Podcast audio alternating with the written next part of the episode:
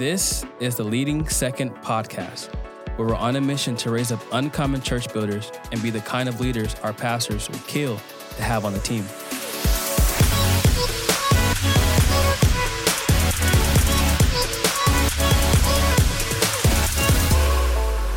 Welcome to a special bonus episode of the Leading Second podcast. My name is Brandon Stewart, and uh, it is the honor of a lifetime that my wife and I have to lead this incredible tribe of uncommon church builders. And, you know, as we headed into season two of the Leading Second podcast, um, it was on our heart to bring to you uh, some messages from time to time that could just feed your soul. In other words, you know, we're all so busy uh, putting on church so often that I think sometimes we don't stop and go to church, you know, and take in the word often enough. And so I prayed today this message will just let you stop, breathe, and hear a word from God today, hear something out of the word as um, we unpack it. Today I'm going to be sharing a message called The Test of Time. This was a message that I had the opportunity to bring at home church in Red Deer, Alberta recently as a part of a series they were in. This book is actually based out of my pastor's, Pastor Kevin Gerald's book, The Proving Ground 2.0. So I believe this will help you. I believe this will speak life into you today. So here we go The Test of Time. So we're in a series today called So Good. So Good. This series is built off of a book that my pastor wrote called The Proving Ground. He wrote it back in the 90s. And I remember the first time he taught it, out of all the things that have come out of our church over the years, I actually believe this one has impacted me the most. So I couldn't wait to share out of this today. And I pray this will give you some perspective um, for maybe something that you're experiencing. How many of you know life is accompanied by tests? And tests always precede promotion. My daughter is in second grade, and she loves second grade, but she can't wait to be in the third grade. She can't wait to be like an adult, actually, is what really is going on. But in order to get to third grade, you have to first pass the test of second grade. Second grade proves that you will have the ability to handle third grade. When I was in high school, I was in first year French, and I learned enough French to be dangerous, to actually act like I can speak French. We got to second year French, and the class was overcrowded. I was a good student, humble brag. I did very well in school. And so the teacher picked a few of us to relieve the overcrowding. She took a few of us and decided that it would be a good idea for us to bypass second year French and put us in third year French. She figured they'll make it up. That I spent the entire year just trying to get good grades in school, not learning anything. How many of you know that's possible, by the way? Okay, I shouldn't probably have said that for any student in the room that that I spent the whole year just keeping my head above water. I had, they were talking in French. I'd been through one year. I had no clue what was going on. I wasn't ready for the grade I had been put in. I was never given the opportunity to pass the test.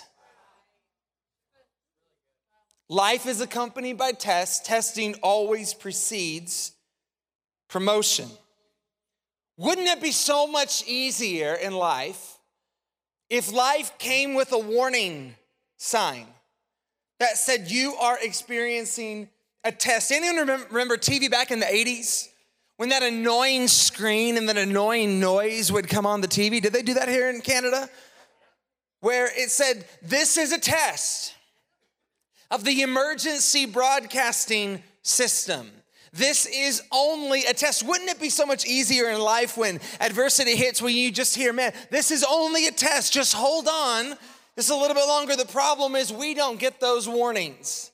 And then to further make you know the situation worse, the teacher is often silent during the test. I mean, the teacher gives you the lesson, and the teacher teaches you what you're gonna need for the test. Their entire job is to prep you for the test, but during the test, the teacher stands back and goes, Let's see if you learned it. You know, those times where God feels distant, those times where you wonder, where, where is God in this? Could it be, just proposing this, could it be the teacher wants to see, are you ready for what's next? Or do we need to take another lap and get you ready to pass this test?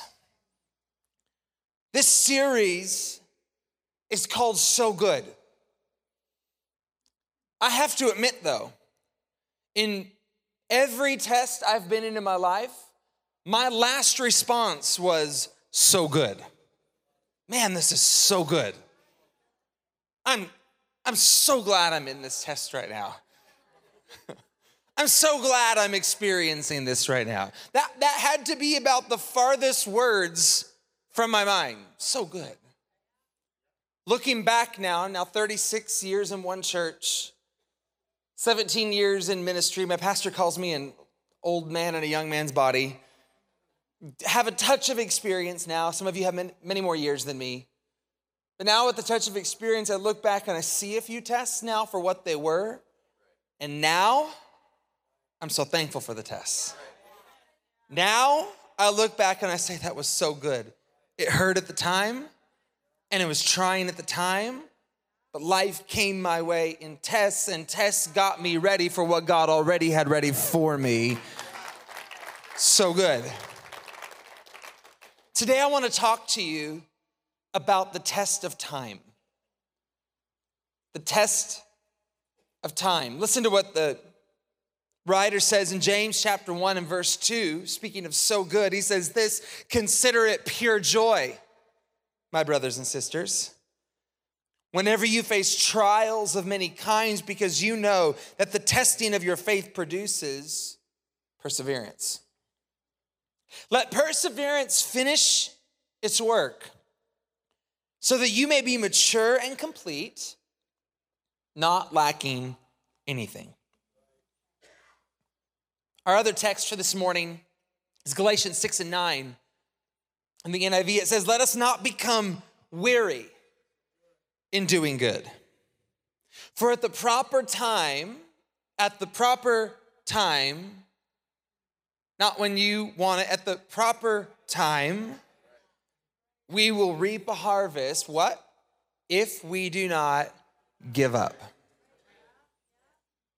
How many of you know time has a way of changing things? Doesn't it? Time has a way. When my daughter wants to reference a year that's like really old, like the olden days, she references 1985.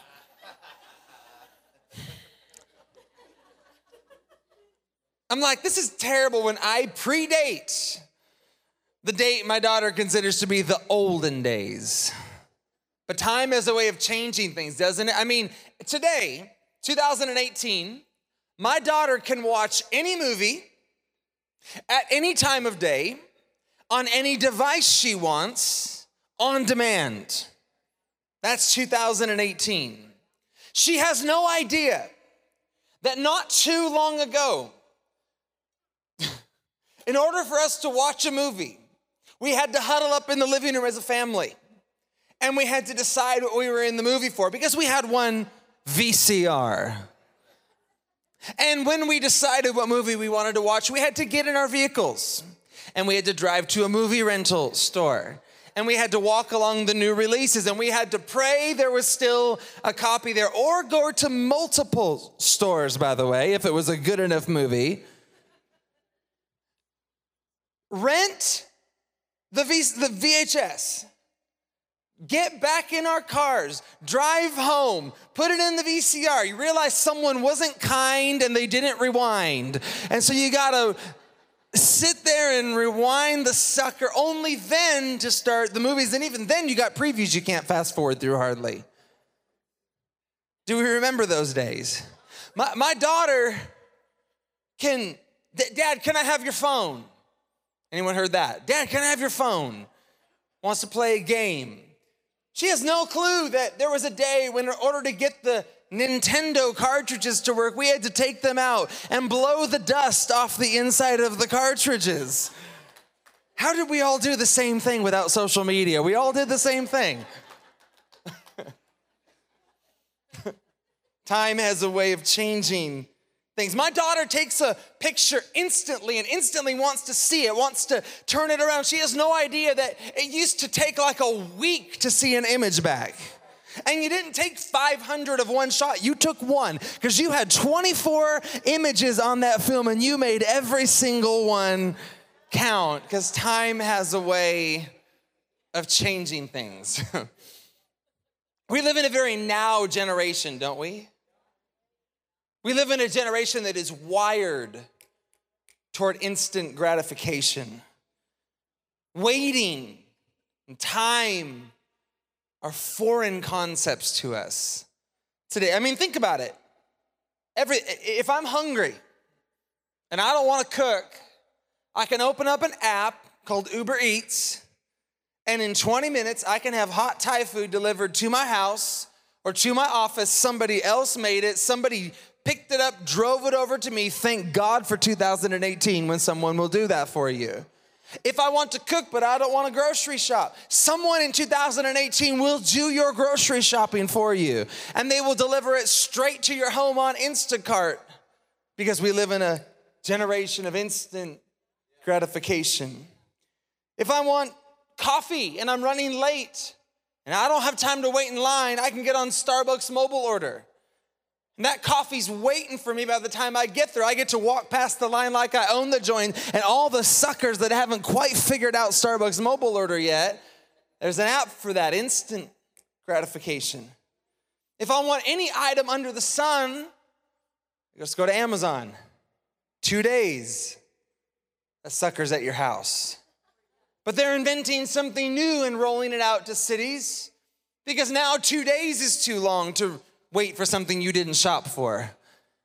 And so now they're inventing something called Amazon Prime Now. In two hours, you can have any item under the sun.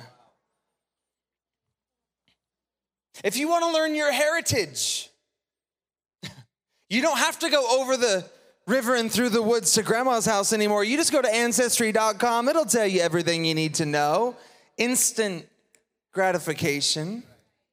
If you want a relationship, there's an app for that now. No need to go meet someone somewhere. No need to join a small group. No need to go. Some of you are deleting some apps right now as we talk. I had to look some of these up because my marriage actually predates the internet practically. I had to look some of these up. You got Tinder, right? Coffee Meets Bagel. These are real apps, by the way. Coffee Meets Bagel.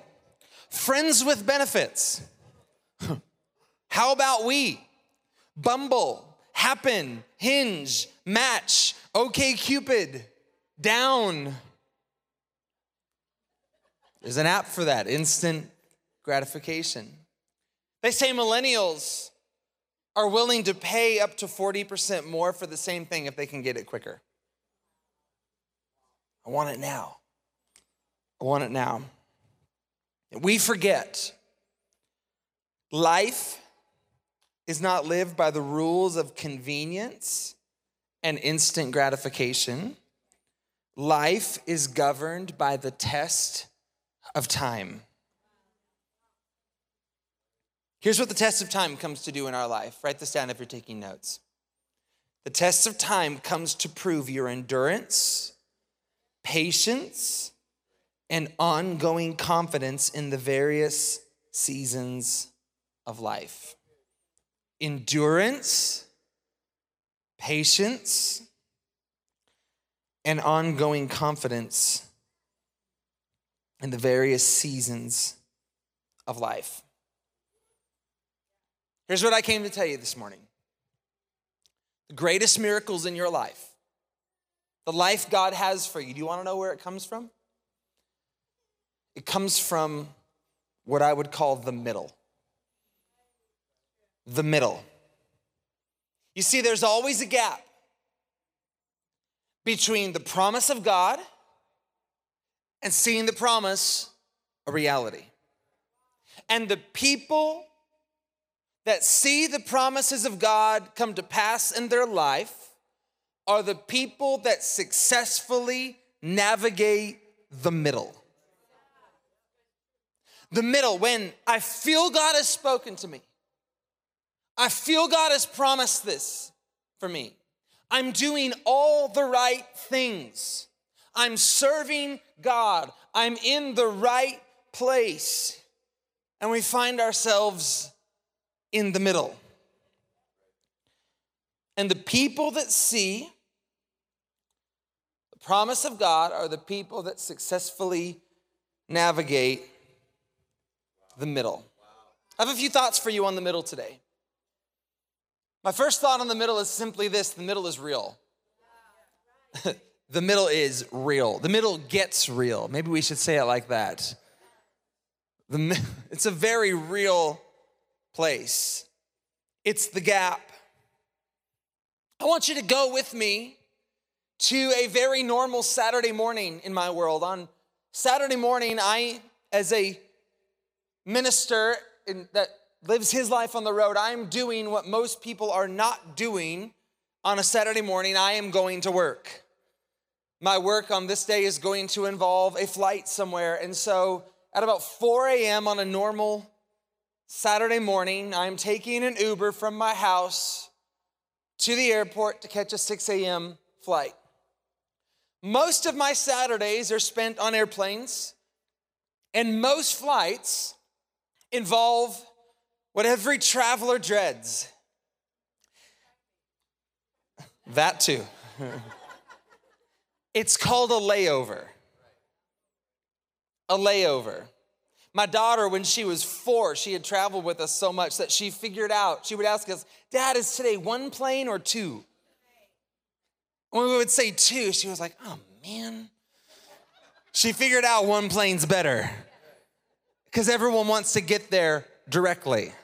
Can't I just get the direct flight? Can't I just get there right away? But the airlines, in order to stay profitable, the airlines have developed these systems of hubs and spokes. In other words, we can't afford to get everyone directly where they want to go when they want to do it. So you've got to follow a schedule. You've got to follow an itinerary. And that itinerary is going to mean we're going to send you through a hub airport. We're going to send you, you're going to have to spend a couple hours there. You're going to get on a second plane, but we will get you to your destination. The problem with a layover is you end up landing in a city you didn't intend on being in. You landed in a city that seemingly has nothing to do with the journey that I'm taking right now. Very commonly, my Saturday goes from Seattle to Atlanta, busiest airport in the world, one of the longest flights in the US direct, only usually to have to backtrack about half a nation and go back to the Midwest or Texas or somewhere. Like I didn't need to be here. When you get off the plane at the layover, all manner of chaos ensues during the transition, which leads me to my second point today the middle is messy. When you get off the plane in the layover, you see thousands of people rushing toward their next plane. Stay out of someone's way who seems like they know what they're doing. You're, you're, you're gonna see people checking monitors. Now you're gonna see people walking with their head down, bumping into each other on apps, trying to figure out where in the world are we going. You're gonna see people ticked off because of delayed flights, panicking because of missed flights. You're gonna see hungry, starving, crabby kids, hungry, starving, crabby adults. because the middle is messy. This is the place where life doesn't make sense. This is the place where you feel stuck. How did I end up here? This has nothing to do with the destination I felt God planned for me.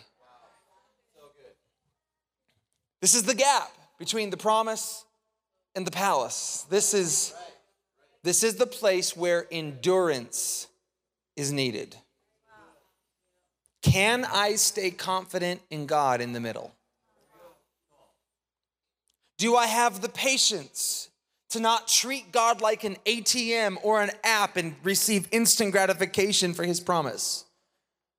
Could it be there's something God is doing in me right now that if I got to my destin- destination too early, I wouldn't be ready for what He has for me there. And so maybe He's actually protecting me by holding me back, causing me to take a little bit longer route because if I got there, I'd mess it up. It'd be too premature. James chapter 1 says that you would be complete, not lacking anything.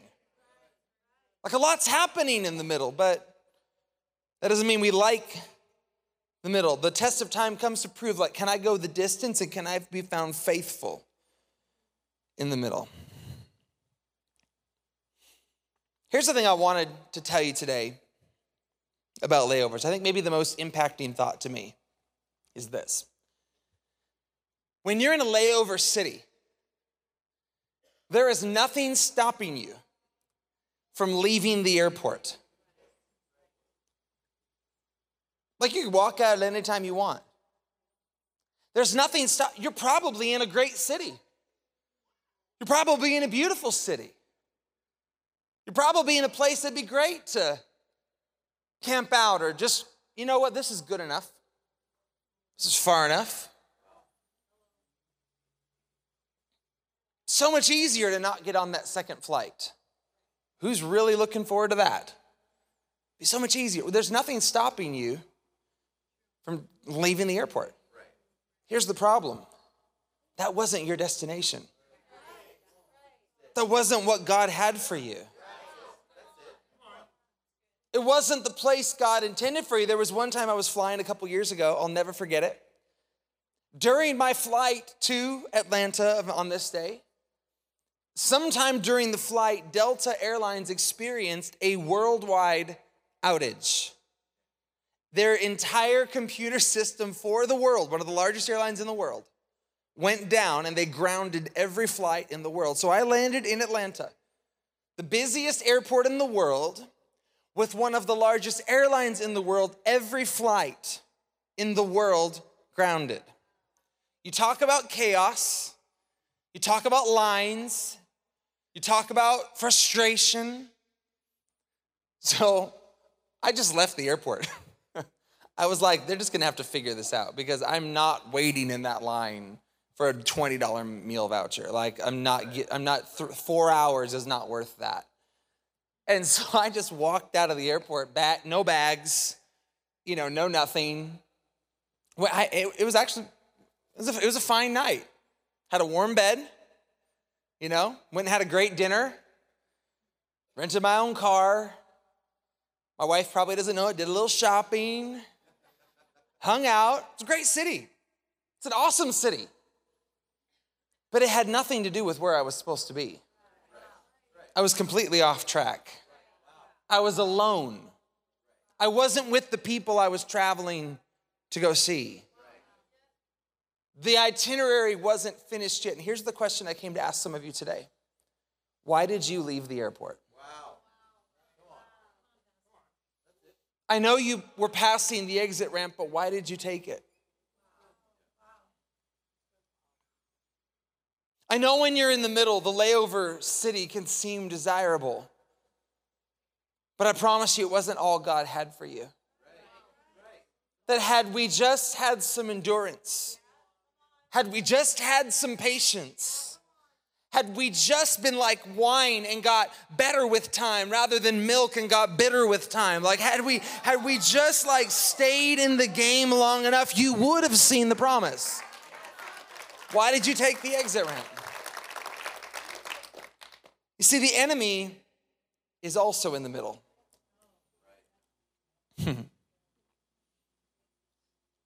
And the enemy will do a few things to you in the middle he will try to disorient you in the middle. He will try to confuse you in the middle. He will lie to you in the middle. He'll tell you this is far enough. He'll tell you people in the church really didn't care for you. I mean, did they call when you left? He'll say things like that to you, not based in any form of reality because his mission is clear. His mission is to steal, to kill, and to destroy. The enemy is not after your marriage. The enemy is not after your business. The enemy is not after your family. He's not after your children. He's not after your health. He's not after your finances. He's not after any of that. You wanna know what he's after? He's after your soul, he's after your faith. He wants you to walk away from God's people and denounce Christ. Or at least live numb. At least live in neutral, because when you're neutral, you're of no threat to his kingdom. And he will take out and attack any one of those things in order to accomplish his goal. Jesus never promised that this life would be without tests. He never promised us an easy life. That's bad theology. He never promised us like a perfect life. You know what he promised? When the test comes, I'm going to be with you. You know what he says to us in his word? He says to us in his word, I'm the fourth in the flames. I'm right there. I held back the waters for you. I protected you when you didn't know I was protecting you. I, am walking with you every step of the way. I'm with you. I'm sustaining you. Which this all leads me to my third point. The middle is messy, but there's a miracle in it. There's a miracle in it. Do you want to know what the miracle of the middle is? The miracle of the middle is that you learn to trust God. You come to know Jesus as the all sufficient, ever present, more than able God that He is.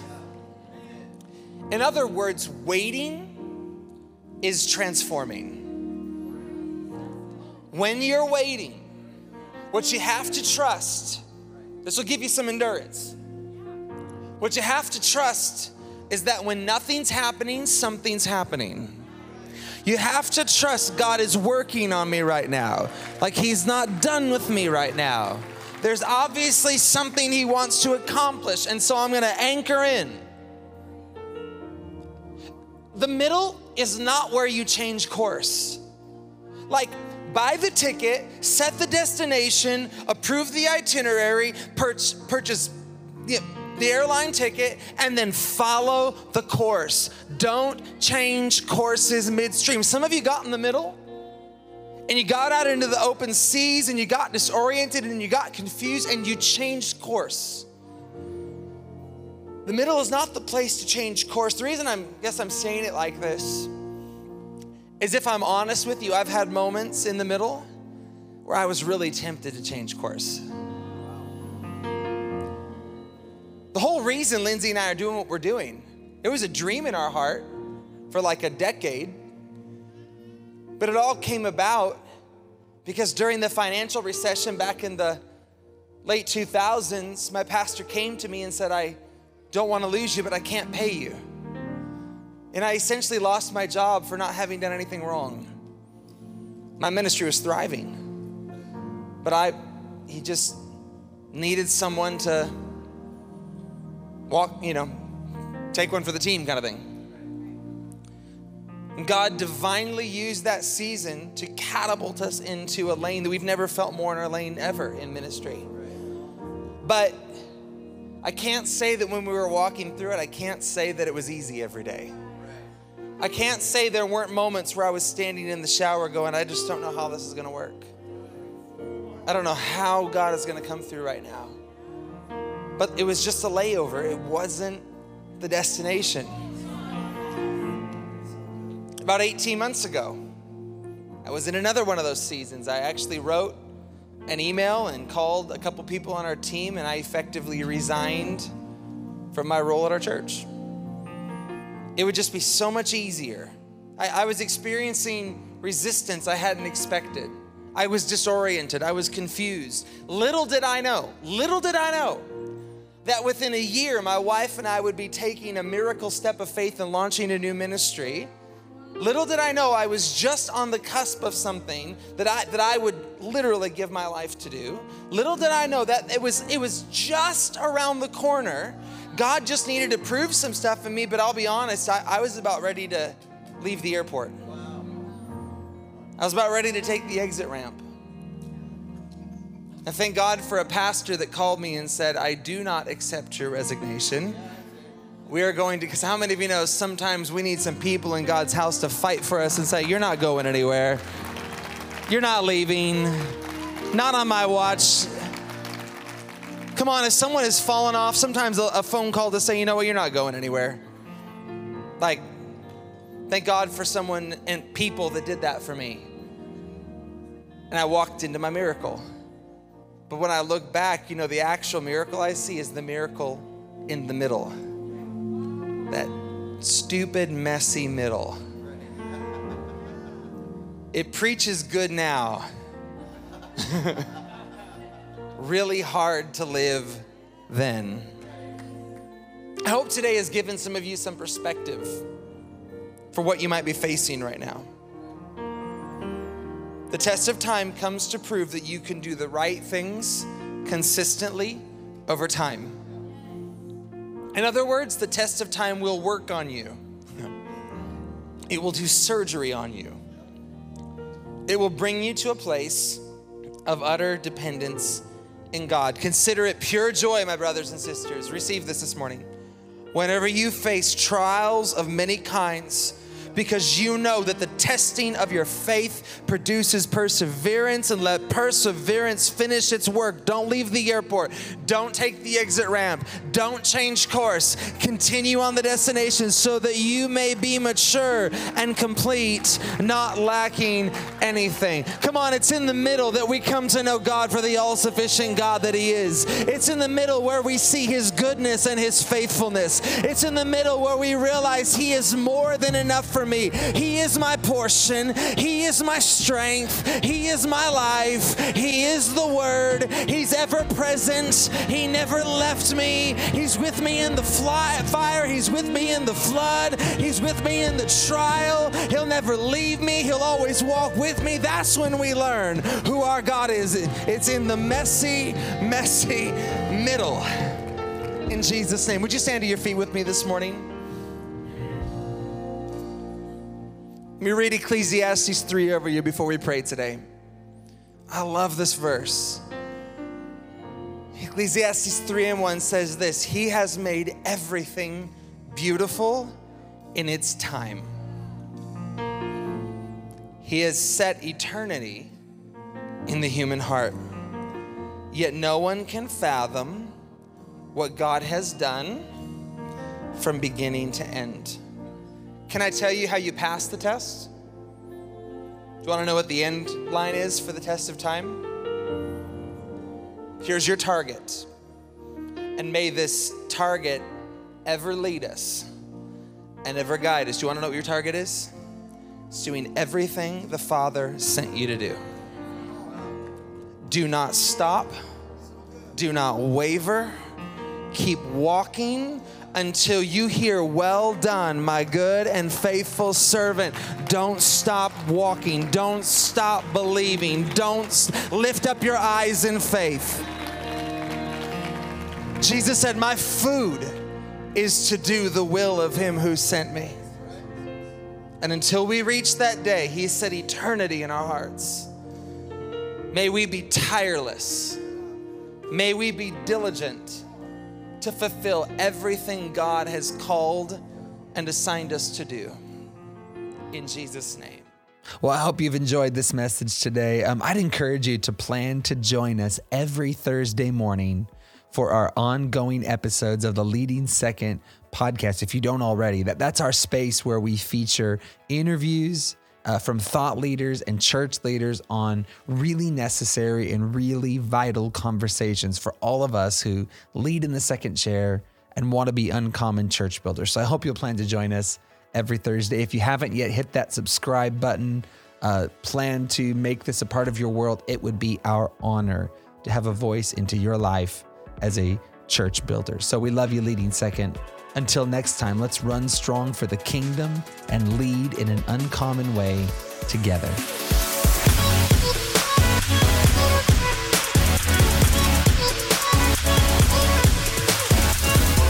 For more information, check out leadingsecond.com or join us on the Leading Second Forum on Facebook.